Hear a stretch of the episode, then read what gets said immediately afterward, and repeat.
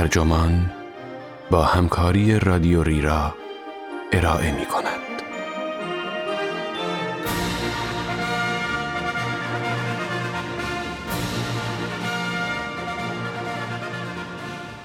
آیا جنگ روسیه با اوکراین ناگزیر بود؟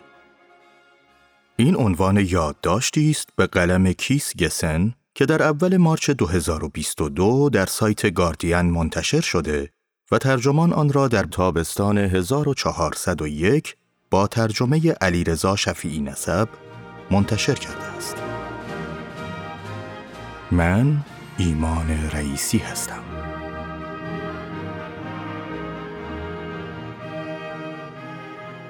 به مدت سه ماه موضوع صحبت همه این بود که آیا جنگی در می‌گیرد؟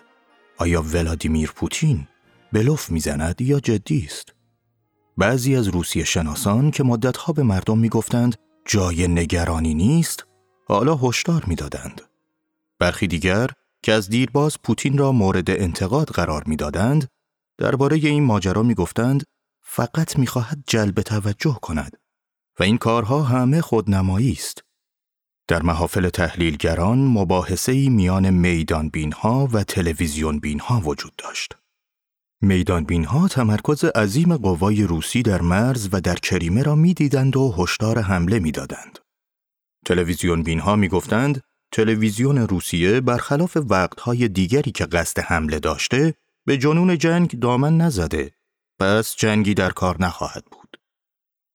شب 24 فوریه پرونده این پرسش برای همیشه بسته شد. موشکهای روسیه به تأسیسات نظامی و اهداف غیرنظامی اوکراین برخورد کرد و نیروهای زرهی روس از مرز اوکراین گذشتند. سپس موضوع بحث تغییر کرد. چرا؟ آیا پوتین دیوانه شده بود؟ آیا واقعا نگران گسترش ناتو بود؟ آیا آنطور که پوتین شناس قدیمی فیونا هیل می گفت در چارچوب هایی جدا از اخلاق فکر می کرد که اساساً ریشه در تاریخ داشتند و مقیاس زمانیشان برای های خاکی قابل درک نبود؟ آیا می‌خواست ذره ذره امپراتوری روسیه را بازسازی کند؟ آیا بعد از اوکراین نوبت به استونی می رسید؟ من در ماه ژانویه به مسکو رفته بودم تا ببینم چه چیزی دستگیرم می شود. شهر واقعا زیبایی بود. برف بر زمین نشسته بود و همه بسیار آرام بودند. بله، سرکوب ها رو به افزایش بود. میدان برای اظهار نظر سیاسی روز به روز تنگتر می‌شد و تعداد جان باختگان کرونا از آمار رسمی بیشتر بود. ضمناً بله، پوتین نسبت به کرونا دچار بدگمانی شدید بود و هر کس را که قصد دیدار با او داشت مجبور می کرد از یک هفته قبل در هتلی در کرملین قرنطینه شود. هیچ کس اوضاع را مناسب نمی‌دانست. اما کسانی که با آنها صحبت کردم که بعضی هایشان با افراد رد بالایی هم در ارتباط بودند، هیچ یک باور نداشتند حمله ای صورت بگیرد. معتقد بودند پوتین دیپلماسی اجبار را پیش گرفته است. می گفتند جامعه اطلاعاتی آمریکا عقل از کف داده است. با دوستان دیدار کردم، پای صحبتشان نشستم و سناریوهای مختلف را یک به یک بررسی کردیم. همه اتفاق نظر داشتیم که حتی اگر حمله ای صورت بگیرد که واقعا بعید بود، فوراً تمام خواهد شد. فکر می کردیم قضیه مثل کریمه شود. عملیاتی دقیق و برتری مطلق تکنولوژیک. پوتین همیشه آدمی محتاط بود. از آن دسته افرادی که تا از پیروزی مطمئن نباشند جنگی را شروع نمی کنند. عملیاتی وحشتناک اما کم و بیش بی درد سر می شد. زهی خیال باطل. سخت در اشتباه بودیم. با اینکه همه اشتباه کرده بودند، همه هم فوراً ادعا کردند که درست می گفتند.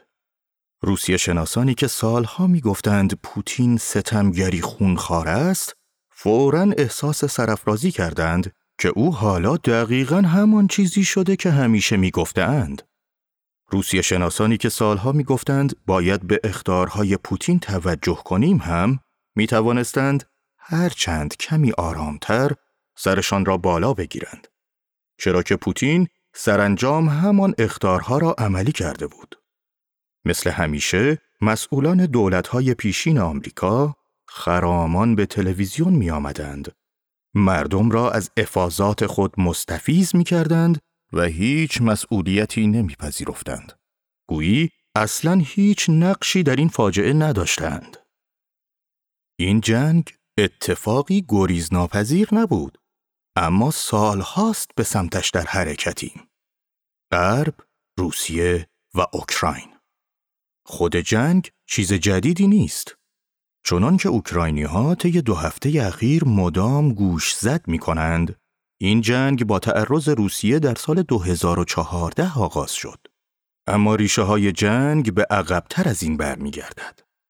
هنوز شاهد آخرین جانکندن های امپراتوری شوروی هستیم. در غرب هم ثمره همان سیاست های شکست خورده ای را درو می کنیم که پس از فروپاشی شوروی در منطقه پیش گرفتیم. این جنگ فقط و فقط تصمیم یک نفر بود. ولادیمیر پوتین. او بود که از داخل پیله کرونا ای که دور خودش پیچیده بود تماس گرفت و دستور شروع جنگ را داد. هیچ کارزاری برای جلب حمایت عمومی مردم برگزار نکرد و کلاً به استثنای حلقه افراد بسیار نزدیکش با کسی صحبت نکرد. برای همین بود که چند هفته قبل از حمله هیچ یک از اهالی مسکو فکر نمی کردند چون این اتفاقی بیفتد. ضمناً او آشکارا درک درستی از ماهیت وضعیت سیاسی در اوکراین و شدت مقاومت نداشت. با این حال برای درک فاجعه این جنگ بد نیست از چند هفته و چند ماه اخیر و حتی از دوران ولادیمیر پوتین هم عقبتر برویم. این سیر اتفاقات ناگزیر نبود. هرچند سخت بتوان درست مشخص کرد کجای راه را به بیراه رفتیم. سی سال پیش که کشورهای شوروی سابق اعلام استقلال کردند، همه نفس راحتی کشیدند که امپراتوری اینقدر آرام ناپدید شده است. به جز تعارض تلخ الحاق جویانه میان ارمنستان و آذربایجان بر سر منطقه ارمنی ناگورنو قرهباغ خشونت چندانی صورت نگرفت. اما تعارض رفته رفته و نامحسوس در مرزهای شوروی سابق ظاهر شد. در مولداوی قوای نظامی روسیه از جنبش کوچک جدایی طلبان روسی زبان حمایت کردند و همانها سرانجام جمهوری جدایی طلبانه ترانس نیستریا را تشکیل دادند. در گرجستان منطقه خودمختار آبخاز که باز هم ارتش روسیه از آن حمایت می کرد، مدتی با دولت مرکزی در تفلیس در جنگ بود. اوستیای جنوبی هم همینطور. چچن یکی از جمهوری های روس که در قرن 19 هم مقاومت شدیدی در برابر های امپراتوری نشان داد و تحت حاکمیت شوروی ستم وحشتناکی کشید، میل خود به استقلال را اعلام کرد و نه در یک جنگ که در دو جنگ هولناک نابود شد. تاجیکستان هم جنگی داخلی را متحمل شد که تا حدی از طبعات جنگ داخلی در کشور همسایه یعنی افغانستان بود. و قس الهازا. در سال 2007 روسیه به استونی حمله سایبری کرد و در سال 2008 با ضد حمله گسترده به تلاش گرجستان برای بازپسگیری اوستیای جنوبی واکنش نشان داد. با وجود تمام اینها باز هم مردم می‌گفتند انحلال شوروی به طرز معجزه‌واری صلح آمیز بوده است. بعد نوبت به اوکراین رسید. اوکراین همواره در برابر آزمایشگاه ملتسازی امپراتوری سابق مقاومت می کرد. بعضی از جمهوری های سابق شوروی سنت های سیاسی و آداب زبانی، مذهبی و فرهنگی دیرینه ای داشتند و برخی دیگر کمتر از این ویژگی برخوردار بودند. کشورهای حوزه دریای بالتیک هر کدام به مدت دو دهه بین جنگهای جهانی طعم استقلال را چشیده بودند. بیشتر جمهوری های دیگر در بهترین حالت پس از براندازی تزاریسم در سال 1917 تجربه کوتاهی از استقلال داشتند. آنچه اوضاع را پیچیده تر می کرد این بود که بسیاری از این کشورهای نوبنیاد جمعیتهای قابل توجهی از روسی زبانها داشتند که یا علاقهی به پروژه های ملی جدیدشان نداشتند یا با آن سر خصومت داشتند. اوکراین از این لحاظ استثنا بود. هرچند آنها هم در روزگار مدرن فقط به مدت چند سال کشوری مستقل بودند. اما جنبش ملیگرای قدرتمند، سنت ادبی فاخر و حافظه قوی از جایگاه مستقل خود در تاریخ اروپا قبل از دوران پتر کبیر داشتند. اوکراین کشور بزرگی بود. دومین کشور بزرگ اروپایی پس از روسیه. صنعتی بود و یکی از تولید کنندگان مهم زغال سنگ، فولاد، موتورهای هلیکوپتر، غلات و تخم آفتابگردان به شمار می آمد. مردم این کشور تحصیلات بالایی داشتند و جمعیتشان در زمان استقلال کشور در سال 1991 حدود 52 میلیون نفر بود. باز هم پر جمعیت ترین کشور پسا شوروی پس از روسیه. اوکراین موقعیتی جیشی در کنار دریای سیاه و مرز چند کشور اروپای شرقی و اعضای آینده ناتو داشت. این کشور از زیباترین ساحلهای شوروی سابق در شبه جزیره کریمه برخوردار بود. جایی که تزارهای روسیه تابستانهای خود را در آن سپری می کردند. سواستوپول بزرگترین بندر آبگرم نیروی دریایی شوروی هم در اوکراین بود. این کشور در سال 1941 آسیب زیادی از پیشروی آلمانی ها در شوروی دیده بود. از میان سیزده شهر قهرمان شوروی که بر اساس شدیدترین نبردها و جانانه ترین مقاومت ها انتخاب شده بودند، چهار شهر متعلق به اوکراین بود. کیف، اودسا، کرچ و سواستوپول. اقتصاد روسیه و اوکراین به شدت در هم تنیده بود. کارخانه های اوکراینی در دنیپرو پترووسک نقش مهمی در قابلیت نظامی صنعتی شوروی داشتند و بزرگترین لوله های صادرات گاز روسیه از اوکراین میگذشتند. دومینیک لیون مورخ در توصیف وضعیت حوالی جنگ جهانی اول می‌گوید که به لحاظ راه بردی اوکراین نقشی به شدت حیاتی داشت. بدون جمعیت، صنعت و کشاورزی اوکراین، روسیه اوایل قرن بیستم نمی توانست ابرقدرت شود. در سال 1991 هم همین نکته صدق می کرد یا دست کم در ظاهر چنین بود. اهمیت اوکراین برای روسیه فقط جنبه ژئوپلیتیک نداشت بلکه مسئله فرهنگی و تاریخی نیز بود. زبانهای روسی و اوکراینی در قرن سیزدهم از هم منفک شده بودند و ضمناً اوکراین ادبیات فاخر و مجزایی داشت. اما این دو زبان به هم نزدیک ماندند. تقریباً به اندازه قرابت اسپانیایی و پرتغالی.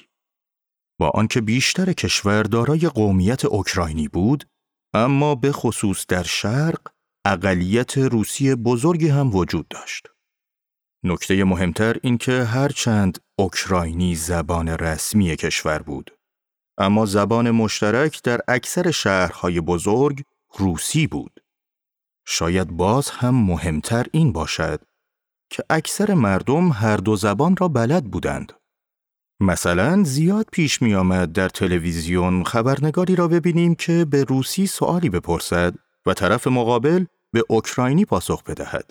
یا مثلا هیئت داوران برنامه های استعدادیابی متشکل از دو داور روسی زبان و دو داور اوکراینی زبان باشد. اوکراین واقعا کشوری دو زبانه بود که پدیدهی بس نادر است. از منظر ملیگرایی روسی مشکل دقیقا همین بود. چرا باید به دو زبان صحبت کرد وقتی می‌توان به یک زبان سخن گفت؟ کریمه به خصوص مایه خشم بود چون اکثریت مردم آنجا روس بودند. اما شرق اوکراین هم مثل کریمه بود. روسهای زیادی در آنجا زندگی می کردند. البته روسها در مناطق دیگر هم بودند.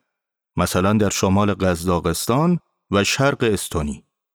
در این مناطق هم الحاقجویی وجود داشت و گاهی درگیری پیش می آمد.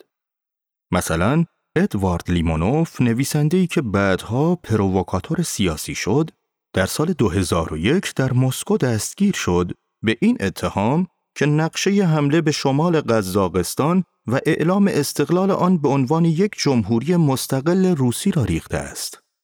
اما هیچ منطقه‌ای به اندازه اوکراین نقش محوری در تصور تاریخی روسها نداشت. روسیه طی 20 سال نخست استقلال چهار چشمی مراقب تحولات اوکراین بود و به شکلهای مختلفی مداخله می کرد. اما کار را در همین حد پیش می برد و نیازی هم به بیشتر از این نبود. جمعیت بزرگ روسی زبان در اوکراین دست کم در ظاهر متضمن این بود که کشور چندان از حوزه نفوذ روسیه خارج نشود. در خود اوکراین هم به جز حضور روزها موانع دیگری بر سر راه تشکیل یک کشور وجود داشت. بسیاری از کشورهای جدید پسا شوروی مشکلات خاص خود را داشتند. نخبگان فاسد، اقلیت‌های قومیتی ناآرام، هممرزی با روسیه.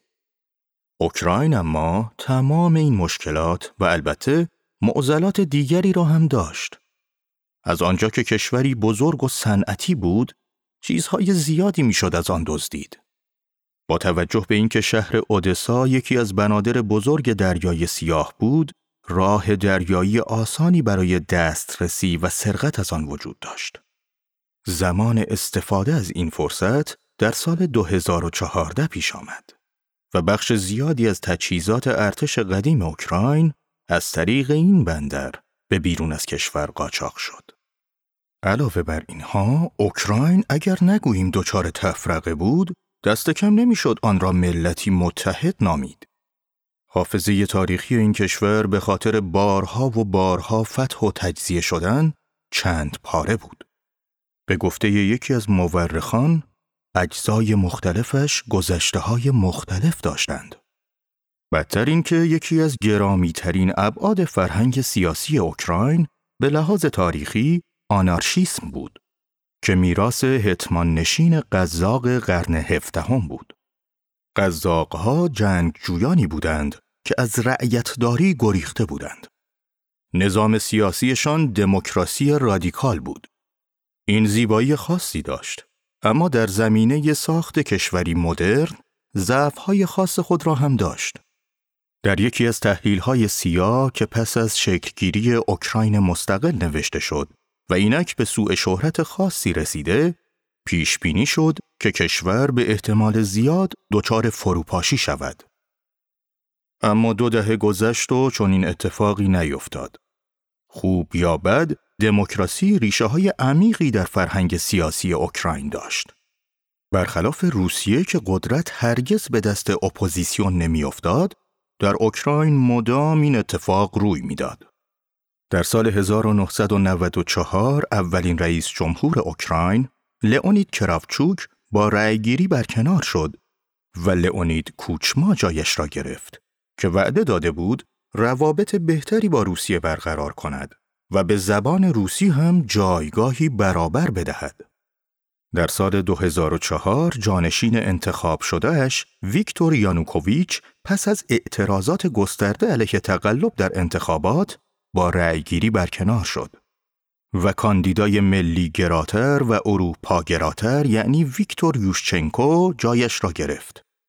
در سال 2010 یوشچنکو در مقابل یانوکوویچ یاقی شکست خورد.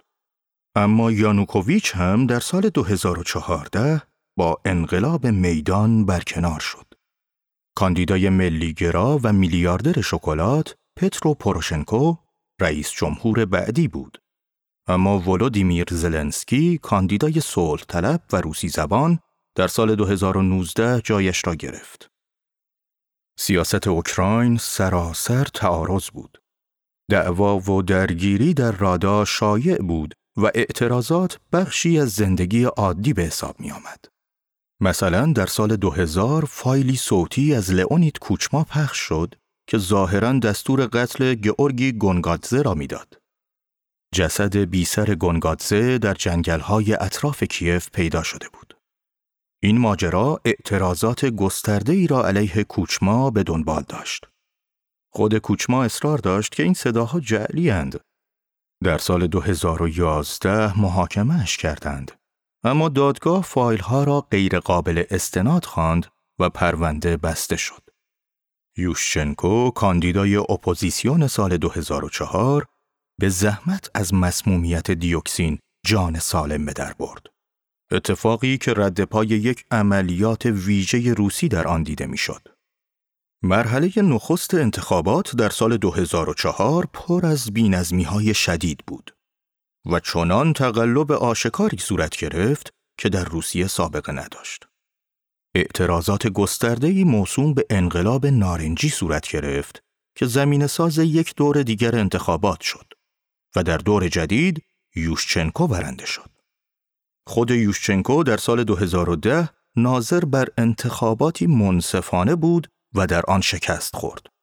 و قص الهازا. این تغییرات صاحبان قدرت به نوبت پر آشوب و بیهیاهو بودند.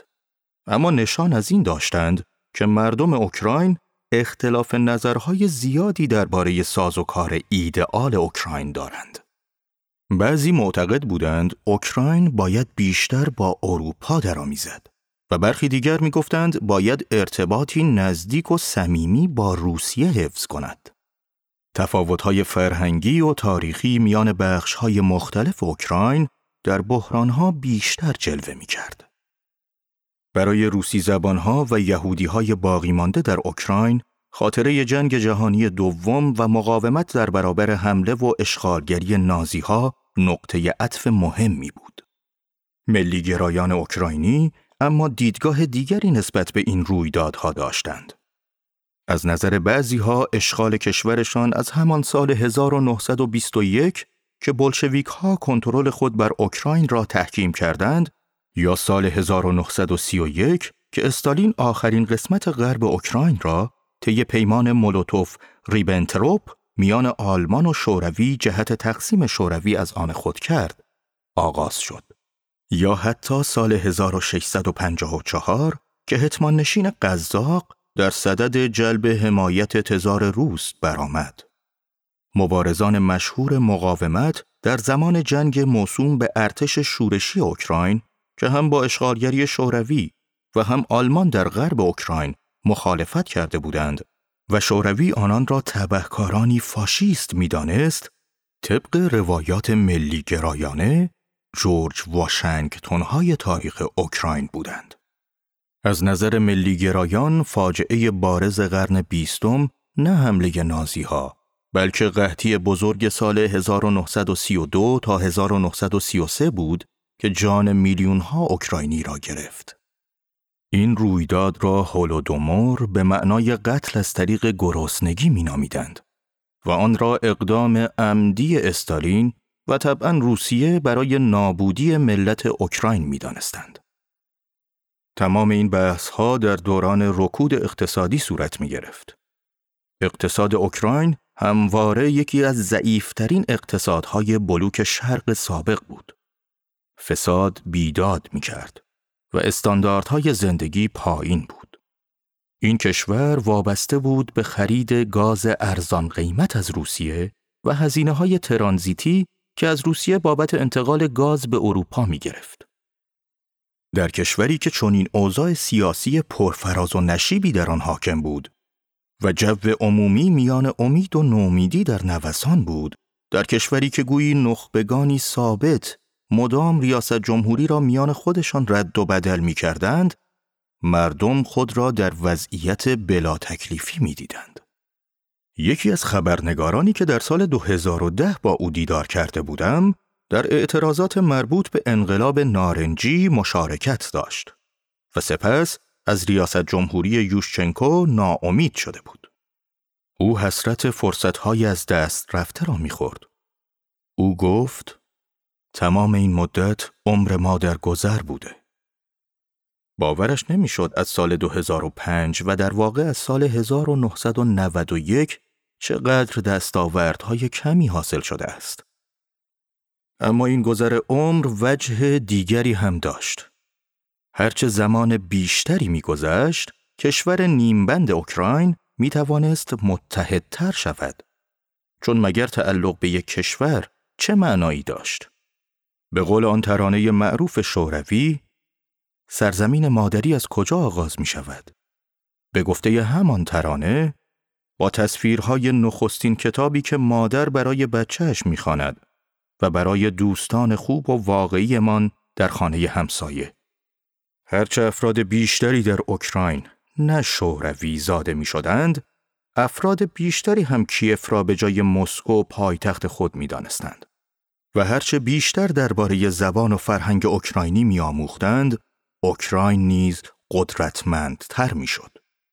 ولودیمیر زلنسکی در سریالی تلویزیونی که او را در اوکراین به شهرت رساند و سرانجام سکوی پرتابش به ریاست جمهوری شد، نقش یک معلم تاریخ دبیرستان را بازی می کرد که ناگهان رئیس جمهور می شود.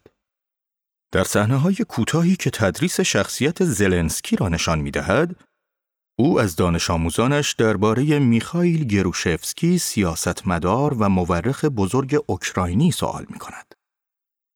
3. روسیه ناتو را چیزی می داند که باید از آن برحذر بود. مخالفت شدید روسیه با عضویت اوکراین در اتحادیه اروپا بود که اواخر سال 2013 باعث تسریع انقلاب میدان شد. رویدادی که به الحاق کریمه به روسیه و حمله به شرق اوکراین انجامید. اما پس از پایان جنگ سرد، گسترش ناتو مهمترین عامل مختل کننده رابطه روسیه و غرب به شمار می آمد. رابطه ای که اوکراین را آن وسط گیر می انداخت. گسترش ناتو با سرعت خیلی کمی صورت می گرفت و ناگهان احتمال توقف کامل آن پیش آمد. پس از فروپاشی شوروی گسترش ناتو چیزی نبود که بتوان بدیهی دانستش. در واقع اکثر سیاستگزاران آمریکا و ارتش این کشور مخالف توسعه ناتو بودند. حتی مدتی حرف از انحلال ناتو در میان بود. چرا که به هدفش یعنی مهار شوروی رسیده بود و حالا دیگر هر کس می توانست راه خود را برود. این اوضاع در نخستین سالهای دولت کلینتون تغییر کرد. نیروی محرک تغییر از دو جهت می آمد.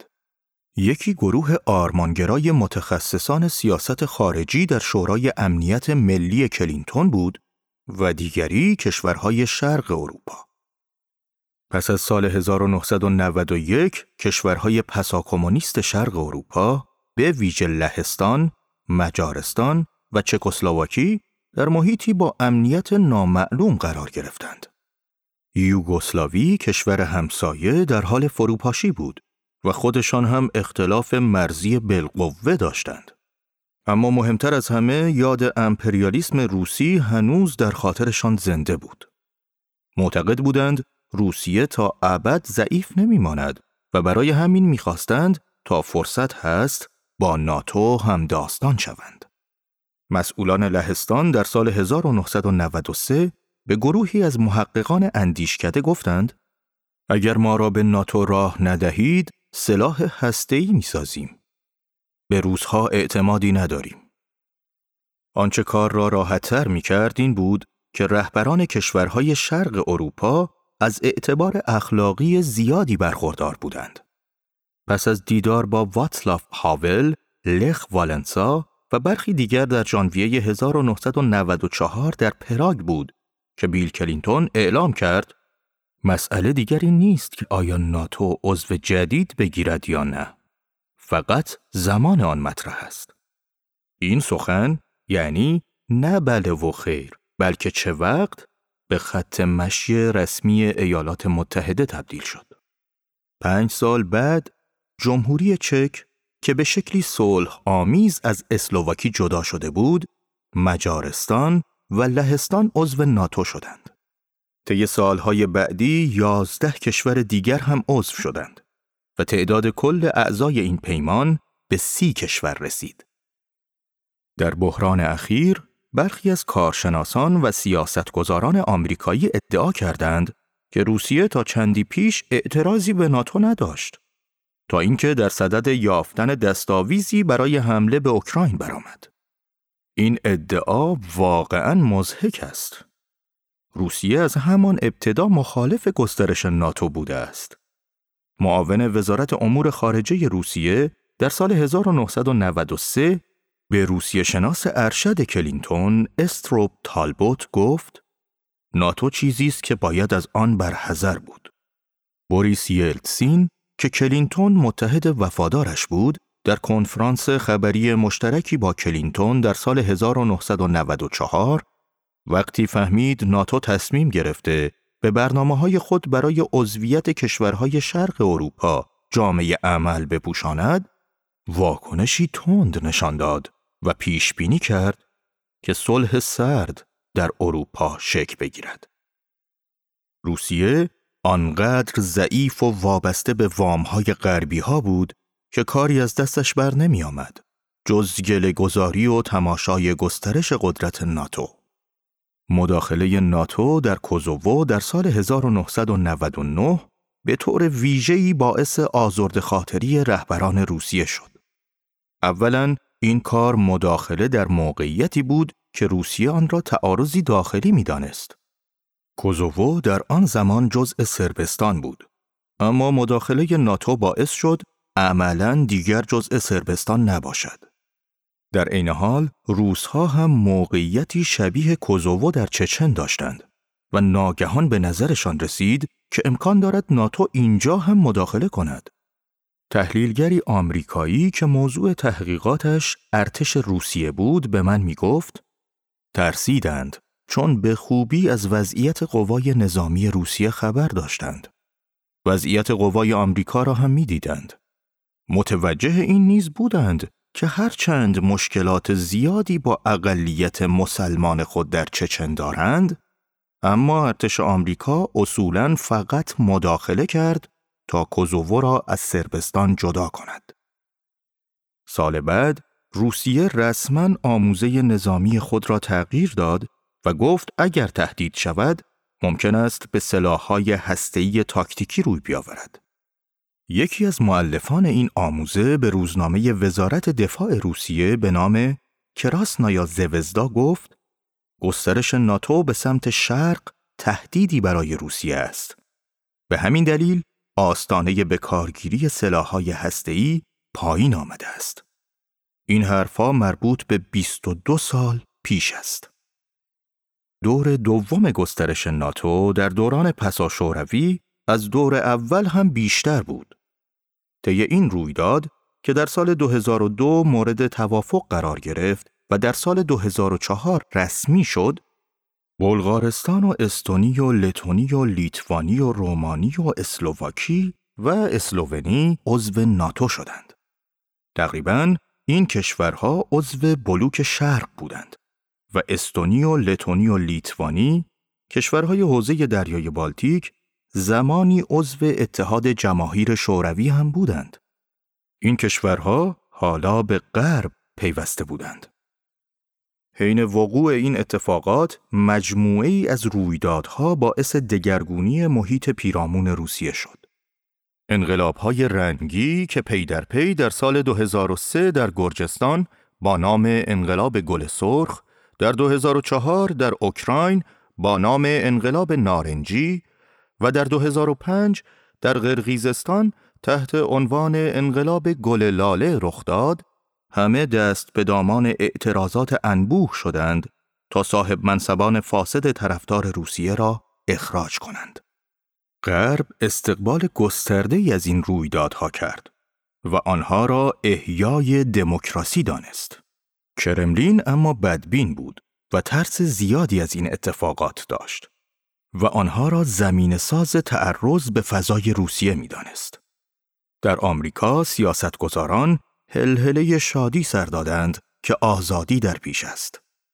در مسکو دقدقهی کم و بیش پارانویایی وجود داشت که انقلابهای رنگی کار سرویسهای مخفی غربی هند و بعد از این کشورها نوبت به روسیه می رسد.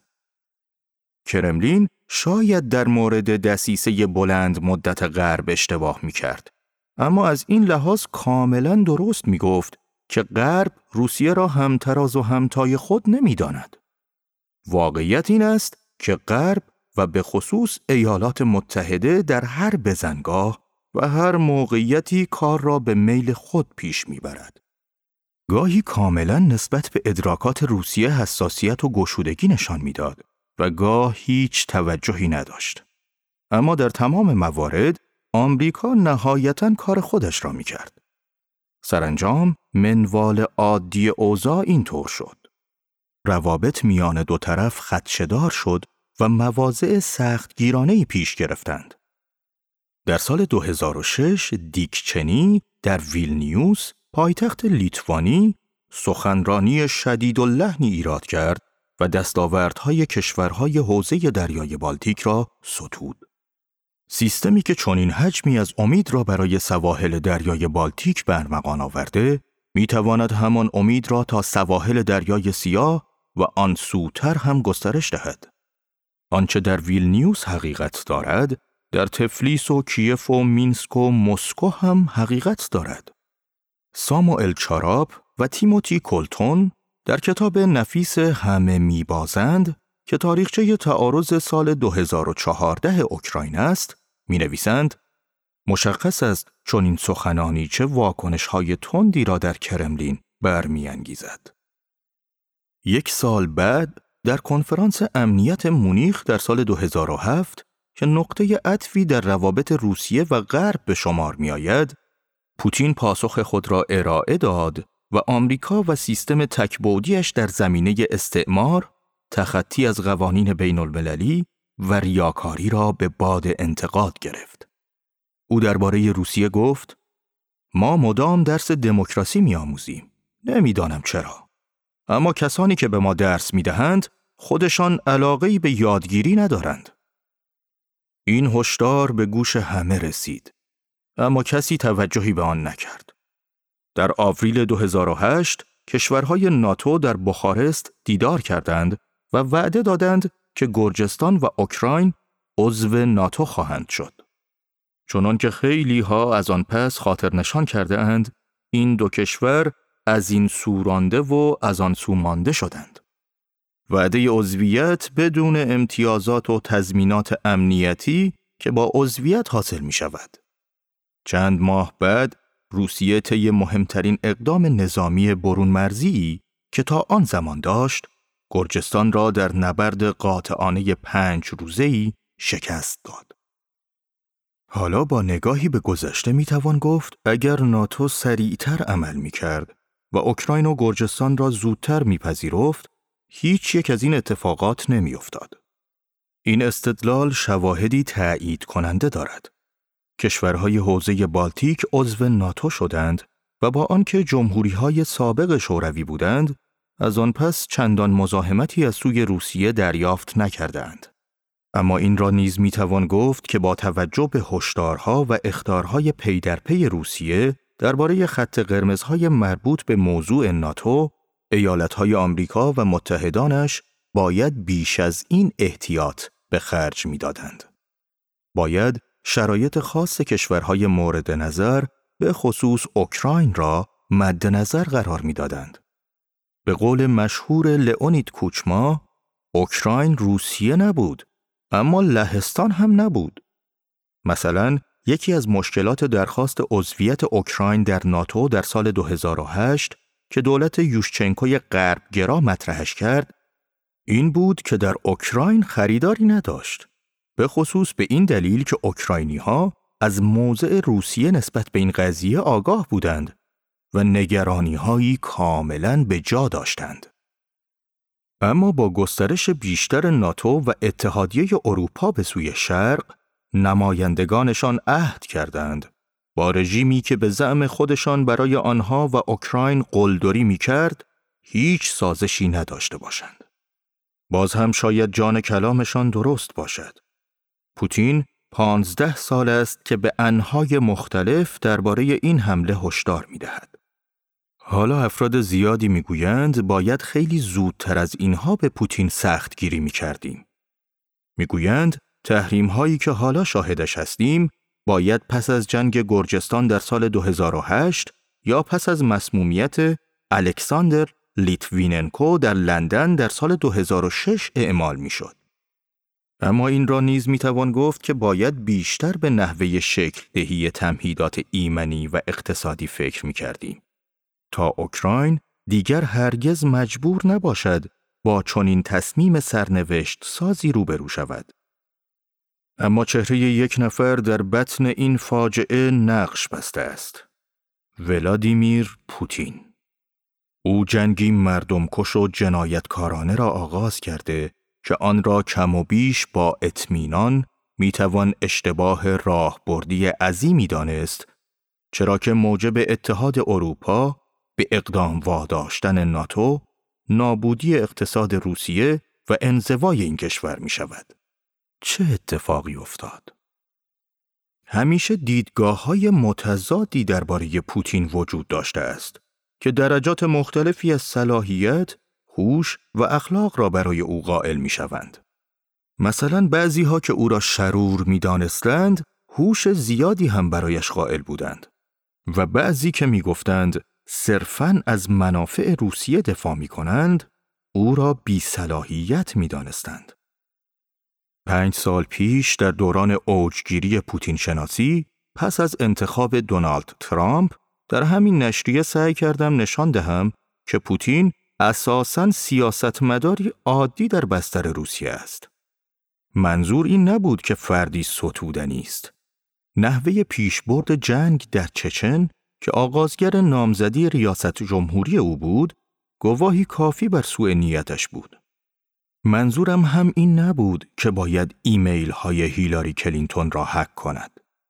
اما معتقد بودم که با توجه به پیشینه تاریخی روسیه، تجربه دردناک گذار از دوران پسا شوروی، سازوکارهای داخلی رژیم یلتسین و بستر کلی ژئوپلیتیک هر کس دیگر هم به جای ولادیمیر پوتین جانشین یلتسین می‌شد به احتمال قریب به یقین فردی اقتدار طلب و ملیگرا می بود.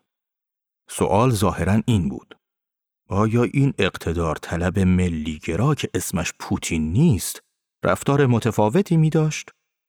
بوریس یلتسین آغازگر جنگ نخست چچن و دمیتری مدودف آغازگر جنگ گرجستان شواهدی جزئی در اختیارمان می‌گذارند که پاسخ این پرسش احتمالاً منفی است. به نظرم پوتین زمانی باعث شد این پرسش ها بی ربط شوند که کوشید الکسی ناوالنی فرصت طلب را با عامل اعصاب مسموم کند. اقدامی که بیشک مهر تایید پوتین پایان بود. دیگر قتلهای سیاسی در روسیه اینقدر در چشمم آشکار و روشن نبودند. مثلا دلایل متقنی وجود داشت که باور کنیم آنا پولیتکوفسکایای خبرنگار و بوریس نمتسوف سیاستمدار به دستور رمزان قدیروف جنگ سالار چچنی کشته شدند و هرچند قدیروف متحد وفادار پوتین بود اما خب یکی نبودند. آنچه امروزه شاهدش هستیم سر و ظاهر یک دیکتاتوری واقعی روسی را دارد. تعطیلی تمام بقایای رسانه های مخالف تهدید خبرنگاران به پانزده سال حبس پرخاشگری افسار گسیخته و غیر متعهدانه پلیس. با حمله به اوکراین دیگر کسی نمانده که معتقد باشد پوتین صرفاً مثل یک سیاستمدار روسی استاندارد پساشوروی رفتار می کند. آیا می توان فرایند اندیشه پوتین را تبیین کرد؟ در اینجا عواملی ابژکتیو و سوبژکتیو دخیل بودند. به لحاظ ابژکتیو اشتباه نمی کرد که اوکراین دارد بیشتر و بیشتر در غرب ادغام می شود. توافقنامه اتحادیه اروپا و اوکراین که پوتین در سال 2013 به شدت با آن مخالفت کرده بود، در سال 2014 امضا شد و در سال 2017 به مرحله اجرا درآمد. ناتو هم در راه بود. حالا بوی های ناتو و حضور پرسنل ناتو در اوکراین می آمد. تلاش پوتین برای اعمال کنترل بر سیاست اوکراین از طریق تشکیل جمهوری های جدایی طلب دونتسک و لوهانسک ناکام مانده بود. در واقع ناکام ماند که هیچ اثر معکوس هم داد. اوکراینی ها که نسبت به عضویت در ناتو دودل بودند، حالا حمایت می کردند و خیلی ها که طرفدار روسیه بودند، مشاهده کردند که دست نشانده های روس در جمهوری های جدایی طلب چه کردند. اوکراین این دموکراسی نیمبند در سال 2021 در مقیاس خانه آزادی نمره 61 را به دست آورد. جمهوری های خلق دونتسک و لوهانسک که تحت عنوان کلی شرق دونباس رقابت می کردند، نمره چهار گرفتند. هیچ کس نمی‌خواست به این حال روز دچار شود. پوتین، کریمه و بعضی از سرزمین های شرق را به چنگ آورده بود. اما اوکراین را از دست داده بود. پس از انتخاب جو بایدن که منادی تعهد دوباره آمریکا به اروپا و ناتو و البته اوکراین بود، اوضاع کمتر و کمتر بر وفق مراد پوتین پیش می رفت. اما او دست و پا بسته هم نبود. در سال 2015 با زور سلاح به توافق مینسک دو دست یافته بود. صلحنامه دشواری که هیچ یک از طرفین واقعا به آن عمل نکردند و اوکراین را موظف می کرد مجددا جمهوری های دونتسک و لوهانسک را در اوکراین واحد ادغام کند تا در خط مشی خارجی کشور حق وتو داشته باشند. پوتین شاید در سال 2022 هم می توانست به مینسک سه دست یابد. ضمناً اگر قبلا اجرای توافقنامه مینسک را به دولت اوکراینی منتخب و دموکراتیکی واگذار می کرد، می توانست از ارتکاب دوباره آن اشتباه پیشگیری کند. می توانست رهبری قابل اعتماد را در کیف منصوب کند.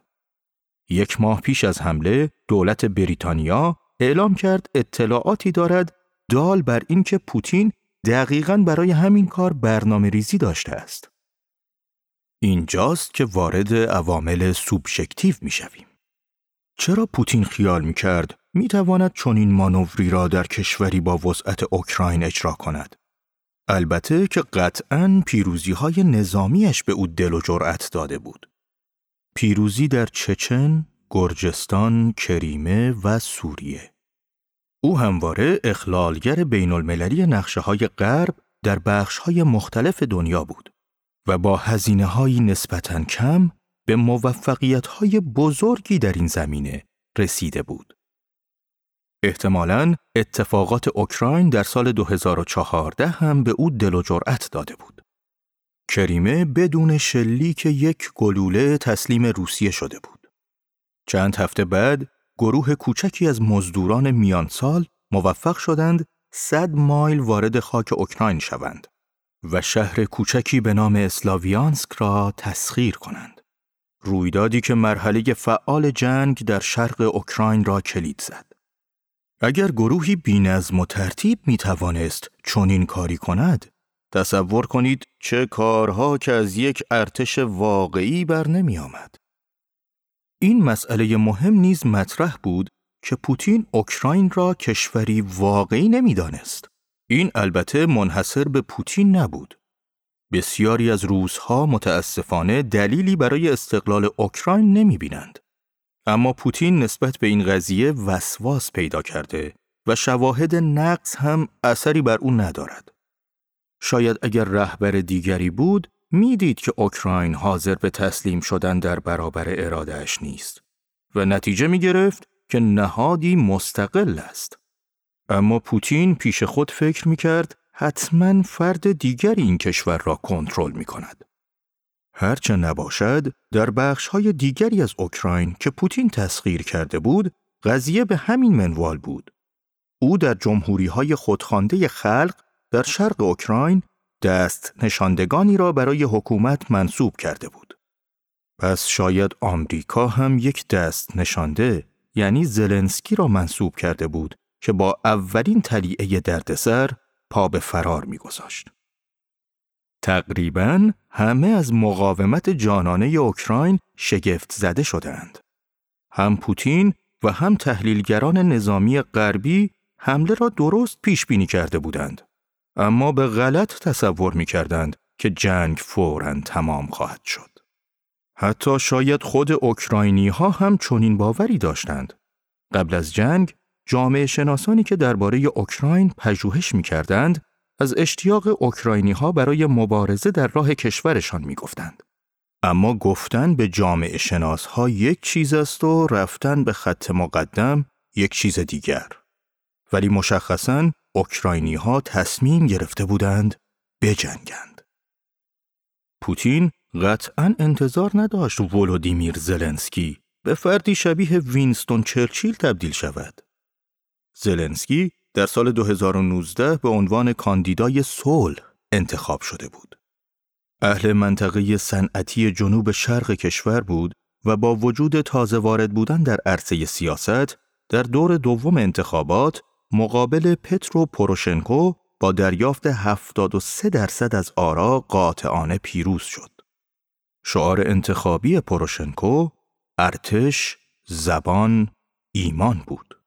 اما انتخاب زلنسکی را نفس تازه‌ای برای کشور می‌دانستند و می‌گفتند فردی است که می‌خواهد راه جدیدی را پیش بگیرد و مشتاق است با پوتین مذاکره کند تا درگیری‌ها پایان یابند. کارزار انتخاباتی پروشنکو هشدار می‌داد که زلنسکی نوچه کرملین است و کشور را خواهد فروخت. با این حال مردم به او رأی دادند. در زمان وقوع دوباره جنگ، زلنسکی دیگر محبوبیتی در اوکراین نداشت. نمره تایید مردمی او بیست و چند درصد بود. نتوانسته بود راهکاری صلح آمیز برای تعارض رو به وخامت در منطقه دونباس بیابد و مخالفانش را هم اذیت و آزار می کرد. ویکتور مدودچوک متحد نزدیک پوتین که جبهدار او در اوکراین به شمار می آمد، در حبس خانگی بود و پروشنکو که همچنان رقیب سیاسی اصلی زلنسکی بود بابت معاملات تجاریش با مدودچوک و مناطق جدایی طلب در سال 2014 متهم به خیانت شده بود. بعد که بوی جنگ به مشام رسید، زلنسکی اصرار ورزید که این تهدیدها واقعی نیست. حتی دولت بایدن را بابت حراسافرینی به باد انتقاد گرفت. شب قبل از حمله به اوکراینی ها گفت با خیال راحت بخوابند. اما آفتاب نزده اولین موشک های روسیه به اهدافشان برخورد کردند. روز قبل زلنسکی طی سخنرانی آشفته دقیقه نودیش خطاب به مردم روسیه گفته بود که اصلا خواهان جنگ نیست اما از سوی اعتقادی به سازش هم نداشت. تنها راه روشن صلح یعنی اجرای مفاد مینسک با گذر زمان برای اوکراینی ها غیر قابل تحملتر از زمان امضایش شده بود. مردم حالتی را دوست ندارند که انگار همسایه بزرگتر و خشمگینترشان آنها را با قلدری وادار به سازش کرده است. اکثر مفسران هم خاطر نشان می کردند که با وجود هولناکی حمله روسیه سازش و امتیازدهی زیاد از سوی زلنسکی احتمالاً باعث براندازی دولتش شود. اگر تنها راه پیشگیری از جنگ تسلیم بزدلانه بود، پس جنگ گزینه بهتری بود. اوکراین تصمیم گرفت بجنگد و جنگید. حالا که ارتش روسیه تجدید قوا می کند و شهرهای اوکراینی را هدف بمب و خمپاره قرار می دهد، دولتهای ناتو با تصمیم سختی روبرو هستند. یا با وحشت به تماشای کشته شدن اوکراینی های بیگناه بنشینند یا بیشتر درگیر شوند و خطر تعارضی گسترده تر را به جان بخرند. نمی‌توان گفت این قضیه تا کجا ادامه دارد. هنگام نوشتن این جستار که رهبران روسیه مطالباتی غیر منعتفانه دارند، بعید است توافقی صورت گیرد. این هم سوالی بی پاسخ است که حتی اگر روسیه مطالباتی معتدلانه داشته باشد، آیا زلنسکی حاضر است پس از این همه خونهایی که از مردمش ریخته شده کریمه روسی و اوکراین شرقی را بپذیرد؟ حتی شاید مردم هم چنین چیزی را قبول نکنند.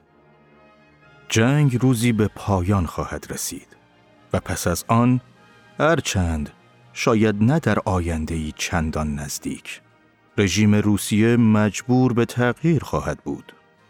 فرصت دیگری پیش خواهد آمد تا روسیه را در اتحاد کشورها بپذیرند. پس وظیفه ما این است که کارها را این بار متفاوت انجام دهیم نه مثل دوران پسا شوروی اما اینها همه کار آینده است. فعلا باید با درد و همدلی به انتظار بنشینیم و تماشا کنیم.